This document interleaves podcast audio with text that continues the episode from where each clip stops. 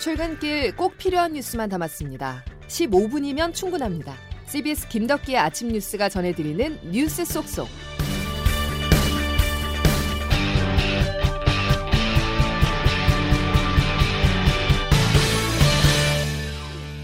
여러분 안녕하십니까? 10월 19일 김덕기 아침 뉴스입니다. 여당의 대선 후보 이재명 경기지사가 국정감사에 나와 야당 질문에 답을 했습니다. 야당은 대장동 의혹의 몸통은 이재명 지사라고 공격했고 이 지사는 국민의힘 게이트라고 맞서면서 치열한 공방을 벌였습니다. 김동빈 기자의 보도입니다. 국민의힘은 대장동 개발 특혜 의혹과 관련해 민주당 이재명 대선 후보의 배임 가능성을 집중 추궁했습니다. 국민의힘 박수영 의원입니다. 전형적인 배임의 혐의가 있다고 생각합니다. 유동규, 김문기 등 이 설계의 하수인들이 밀어붙여서 당시 최종 책임자인 이 후보가 이 모든 과정을 상세히 보고받았을 것이고 사실상 막대한 사익 추구를 방조했다는 주장입니다. 이에 이 후보는 개발 이익을 공익으로 환수한 것이 어떻게 배임이냐고 맞섰습니다. 배임 얘기를 하는 것 자체는 황당무계한 일입니다. 나아가 이 후보는 야당의 역공을 가하는 여유까지 보였습니다. 그분은 돈을 나눠 갖는 이해관계에 있는 사람인 거죠. 50억 받은 사람은 국민의힘 국회의원의 아들, 고문료 받은 사람은 원내대표, 원내대표 부인. 오히려 야당은 이 후보의 조폭 연루설을 제대로 된 근거도 없이 제기하면서 여당 의원의 비웃음을 사기도 했습니다. 야당의 헛발질에 대선 전에 성공적으로 데뷔한 이 후보. 내일 있을 국회 국토교통위원회 국감에서도 자신감을 이어나갈 수 있을지 주목됩니다. CBS 뉴스 김동글입니다.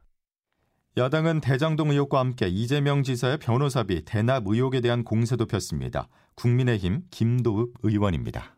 30여 명의 초호화 변호인단을 구성했습니다. 비슷한 규모의 변호인을 꾸렸던 효성그룹 조현준 사장은 400억 원을 지불했다고 전해지고 있습니다. 농협하고 삼성증권 계좌로 다 송금했고 그 금액은 2억 5천만 원이 조금 넘습니다. 사법연수원 동기거나 대학 친구, 법대 친구들 이런 분들이어서 효성과는 비교하지 않으시면 좋겠고요. 이재명 지사의 변호사 비용을 추궁한 것인데요. 이어서 화천대유의 고문이었던 권순일 전 대법관과의 재판 거래 의혹도 파고들었습니다. 대법원 판결 때 무죄를 낸 것에 대한 사후 수뢰죄까지 의심받는 상황입니다. 친여 시민단체가 상장기업 S사의 거분 변호사비 대납 의혹을 제기했습니다. 대납이 사실이면 뇌물죄에 해당합니다. 대법원이라고 하는 게 13분이 계신데 그중에 한 명한테 뭘 한다고 해서 되지도 않을 일이고요. 이재명 경기지사는 국감 진행 도중 수차례 웃음을 터뜨리기도 했습니다. 야당 의원들은 이 지사의 태도를 문제 삼았지만 송곳 검증을 자신했었던 국민의힘 의원들의 한 방이 없는 무기력한 질문이 원인이란 지적도 나옵니다. 조태인 기자입니다. 국민의힘이 이재명 지사를 제대로 검증하겠다며 벌렸던 경기도 국정감사는 결정적 한방 없이 기존에 제기됐던 의혹들에 대한 질문만 되풀이됐습니다. 변호사비 대납, 음주운전, 형수욕설 등 기존 의혹들을 나열하는 데 그쳤습니다. 새로이 제기됐던 의혹은 조폭연루설. 국민의힘 김용판 의원은 경기 성남 지역 폭력 조직인 국제 마피아파 전 행동대원이자 코마트레이드 직원인 박철민 씨의 진술서를 제시했습니다. 코마트레이드에서 이 지사 측근 계좌에 20억 원 가까이 지원한 증거가 있다며 현장에서 돈다발 사진을 띄우기도 했습니다. 진짜 문제는 코마트레이드에서는 이 이사의 측근 계좌 20억 가까이 지원했고 증거할 수 있는 통장들도 주장하고 있습니다. 하지만 이후 민주당 한병도 의원이 해당 사진이 박 씨가 렌트카 사업 등으로 돈을 벌었다고 자랑하는 글에 올린 사진이라고 맞받아치면서 새로운 의혹 제기마저도 코미디로 전락했다는 평가입니다.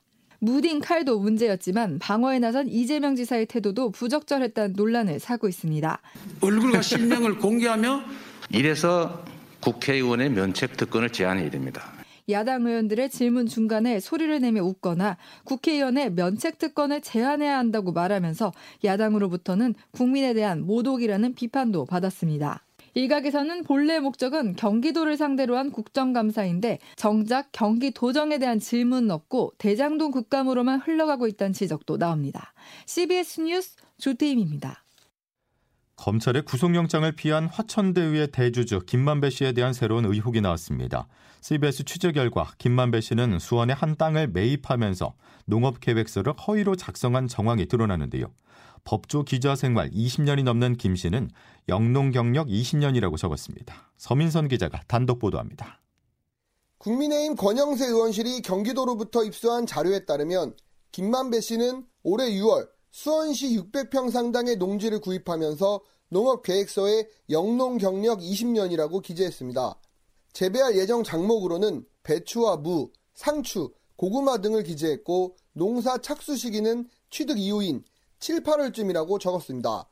게다가 김 씨는 농업을 위한 노동력 확보 방안으로 본인이라 적는가 하면 농업 장비 보유 현황으로는 삽과 호미 등 10여 개라고 적기도 했습니다. 하지만 CBS 취재 결과 현재 농사는 이전 주인이 그대로 짓고 있는 것으로 확인됐습니다. 부동산에서 그러더라고 할아버지 이제 이거 금년 11월 말까지만 끝내세요 그러더라고 저기 도라지 심은 것도 캐고 이제 이거 김장 들어가면 다 끝나는 거예요. 김 씨는 해당 농지를 평당 약 350만 원에 이외 농지는 평당 약 200만 원에 구입한 것으로 확인됐습니다. 하지만 현재 해당 농지들은 수원 R&D 사이언스 파크 사업 대상지로 그린벨트 지역으로 묶여 있는 상황입니다. 만약 그린벨트가 풀린다면 평당 1천만 원을 넘을 것이라는 전망이 나옵니다. 이를 두고 김 씨가 화천대유에서 벌어들인 수익으로 허위 영농 계획서를 통해 개발 예정 지구를 매수했다는 의혹이 제기되고 있습니다. CBS 뉴스 서민선입니다.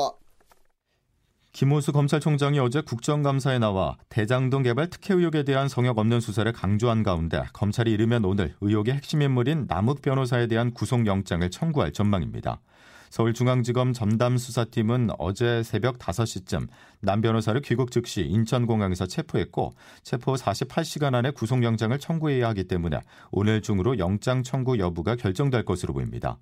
한편 뇌물수수 등의 혐의로 구속된 유동규 전 성남도시개발공사 본부장은 자신의 구속이 부당하다면서 구속 적부심을 신청했고 오늘 재판이 열릴 예정입니다. 코로나19 소식으로 넘어가겠습니다. 마지막 거리두기가 시행된 어제 신규 확진자가 4차 대유행 이후 가장 적었습니다. 오늘도 1,100명대 확진자가 예상되는데요. 방역 당국은 백신 접종이 증가하면서 확산세가 주춤한 것으로 보고 있습니다. 이번 주 안에 정부 목표치인 성인 80% 접종 완료가 달성될 전망입니다. 이 내용은 이정주 기자가 정리했습니다. 국내 코로나19 신규 확진자가 지난 열흘간 2,000명대를 밑돌며 감소 추세를 보이고 있습니다. 방역 당국은 중환자 병상은 55%, 생활치료센터는 61% 정도 여유가 있어 안정적으로 방역 상황을 관리하고 있다고 했습니다. 이처럼 감염 확산세가 진정된 것은 높은 백신 접종률이 영향을 미쳤다는 분석입니다. 어제 기준 우리나라의 백신 접종 완료율은 약 64%로 56%에 불과한 미국보다 높았습니다. 우리보다 한참 앞서 백신 접종을 시작한 영국의 접종 완료율이 약 66%인 점을 감안하면 우리나라의 접종률은 가파르게 상승한 겁니다. 이런 가운데 한 번만 맞으면 접종을 완료한 것으로 보는 얀센 백신의 예방 효과가 급격히 떨어진다는 연구 결과가 나오면서 정부는 대책 마련에 착수했습니다. 국내에선 지난 6월부터 예비군과 민방위대원 등 약 147만 명이 얀센 백신을 접종한 바 있습니다. 문재인 대통령은 어제 얀센 접종자에 대한 추가 접종 계획을 서두를 것을 지시했고 보건당국은 얀센 접종자에 대한 부스터샷 계획을 앞당기기로 했습니다. 현재 추세가 이어질 경우 이번 주말 안에 성인 80% 이상 접종률을 달성해 위드 코로나 조건을 달성할 것으로 보입니다. CBS 뉴스 이종주입니다. 방역 조치가 가장 강력한 수도권에서도 어제부터 8명까지 모일 수 있게 됐죠. 자영업하는 분들은 환영하면서도 아쉬움을 드러냈는데요. 방역 조치가 완화된 첫날 현장 분위기를 김정록 기자가 취재했습니다. 수도권 새로운 거리두기가 적용된 첫날 자영업자들은 늘어난 인원 제한은 긍정적이지만 더 중요한 건 시간 제한을 풀어주는 것이라고 강조했습니다.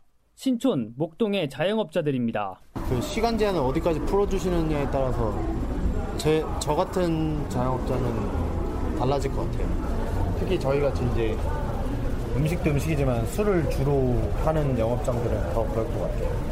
새로운 거리두기 적용으로 모임 허용 인원이 늘어 오히려 매출에 부정적 영향을 끼칠 수도 있다는 목소리도 나왔습니다. 영업시간은 그대로인데 단체 손님이 늘면 회전율이 떨어져 손해라는 겁니다.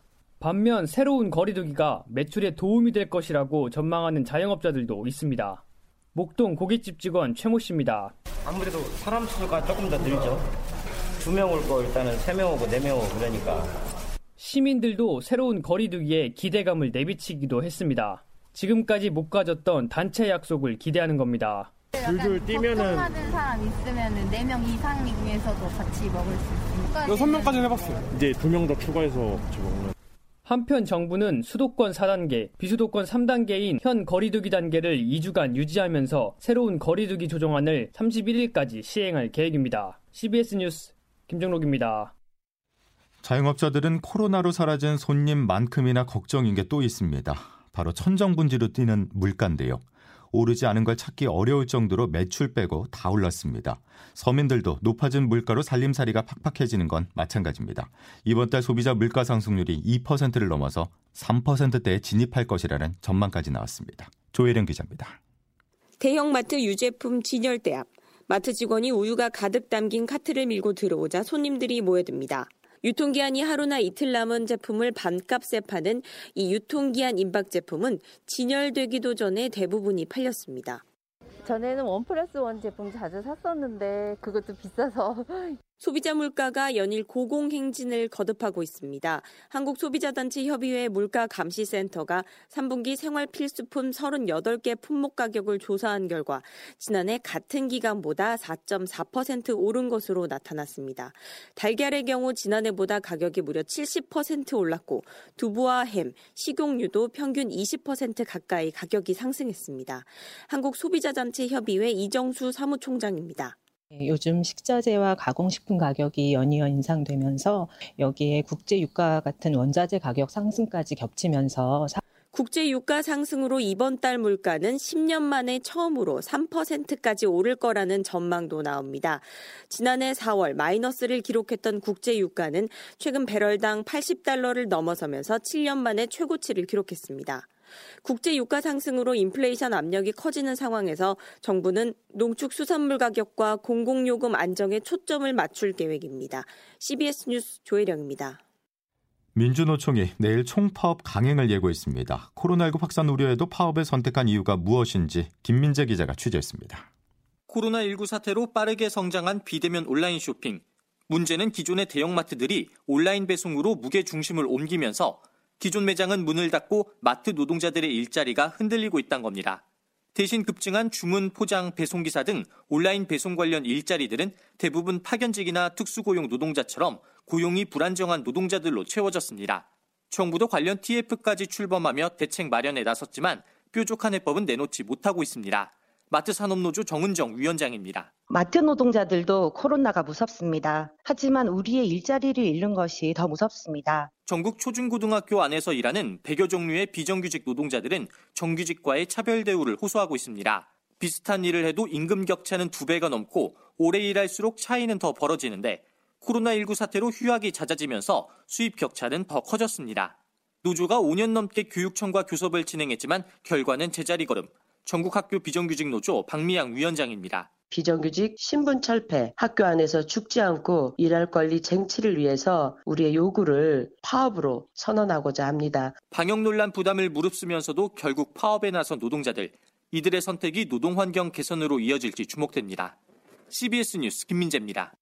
문재인 대통령은 급식과 돌봄 등 국민생활 밀접 분야 중심으로 대책 수립을 지시하는 한편 대승적 차원에서 최대한 파업을 자제해달라고 민주노총에 요청했습니다. 자 이제 기상청 연결해서 오늘 날씨 알아보겠습니다. 김수진 기상 리포터. 네, 기상청입니다. 예, 오늘 전국에 비가 내린다고요. 네, 그렇습니다. 현재는 주로 서쪽 지역을 중심으로 비가 내리고 있는데요. 이렇게 중서부와 호남을 비롯해서 영남 내륙과 제주 산지에서도 오늘 낮까지 비가 오락가락 이어지는 곳이 있겠고 또 동풍의 영향으로 강원 영동과 경북 북부 동해안은 오늘 낮부터 밤 사이에 비가 내리겠습니다. 예상 강우량은 강원 영동에 5에서 30, 그 밖에 대부분 지역에 5mm 안팎이 되겠고 기온이 낮은 강원 중북부 산지에서는 1cm 안팎에 때일은 눈이 조금 내리는 곳도 있겠습니다. 그리고 오늘 낮부터 강원 동해안과 영남 해안으로는 너울성 파도가 매우 높고 강하게 밀려올 것으로 보여서 침수 피해에 대한 대비와 함께 해안가 안전사고에도 각별히 유의하셔야겠습니다. 이런 가운데 현재 아침 기온 서울 10.3도를 비롯해 대부분 어제보다 크게 높게 시작하고 있는데요. 오늘 한낮 기온도 서울 원주 15도, 춘천 청주 16도, 광주 18도, 대구 19도의 분포로 어제와 비슷하겠습니다. 하지만 오늘 오후부터 북서쪽에 찬 공기가 내려오면서 다시 날이 추워지겠고요. 내일 서울 아침 기온 5도, 모레는 4도까지 떨어지는 등 또다시 때이른 가을 한파가 찾아오겠습니다. 지금까지 날씨였습니다. 감기가 비상입니다. 지난 주말부터 찾아온 이례적인 초겨울 추위에 병원에는 감기 증상을 호소하는 환자가 늘고 있는데요. 때이른 한파는 몸의 면역력을 크게 떨어뜨리고요. 호흡기 질환을 가져올 가능성이 크다는 거 끝으로 말씀드리겠습니다. 자, 화요일 김덕기 아침 뉴스 여기까지입니다. 내일 다시 뵙겠습니다. 고맙습니다.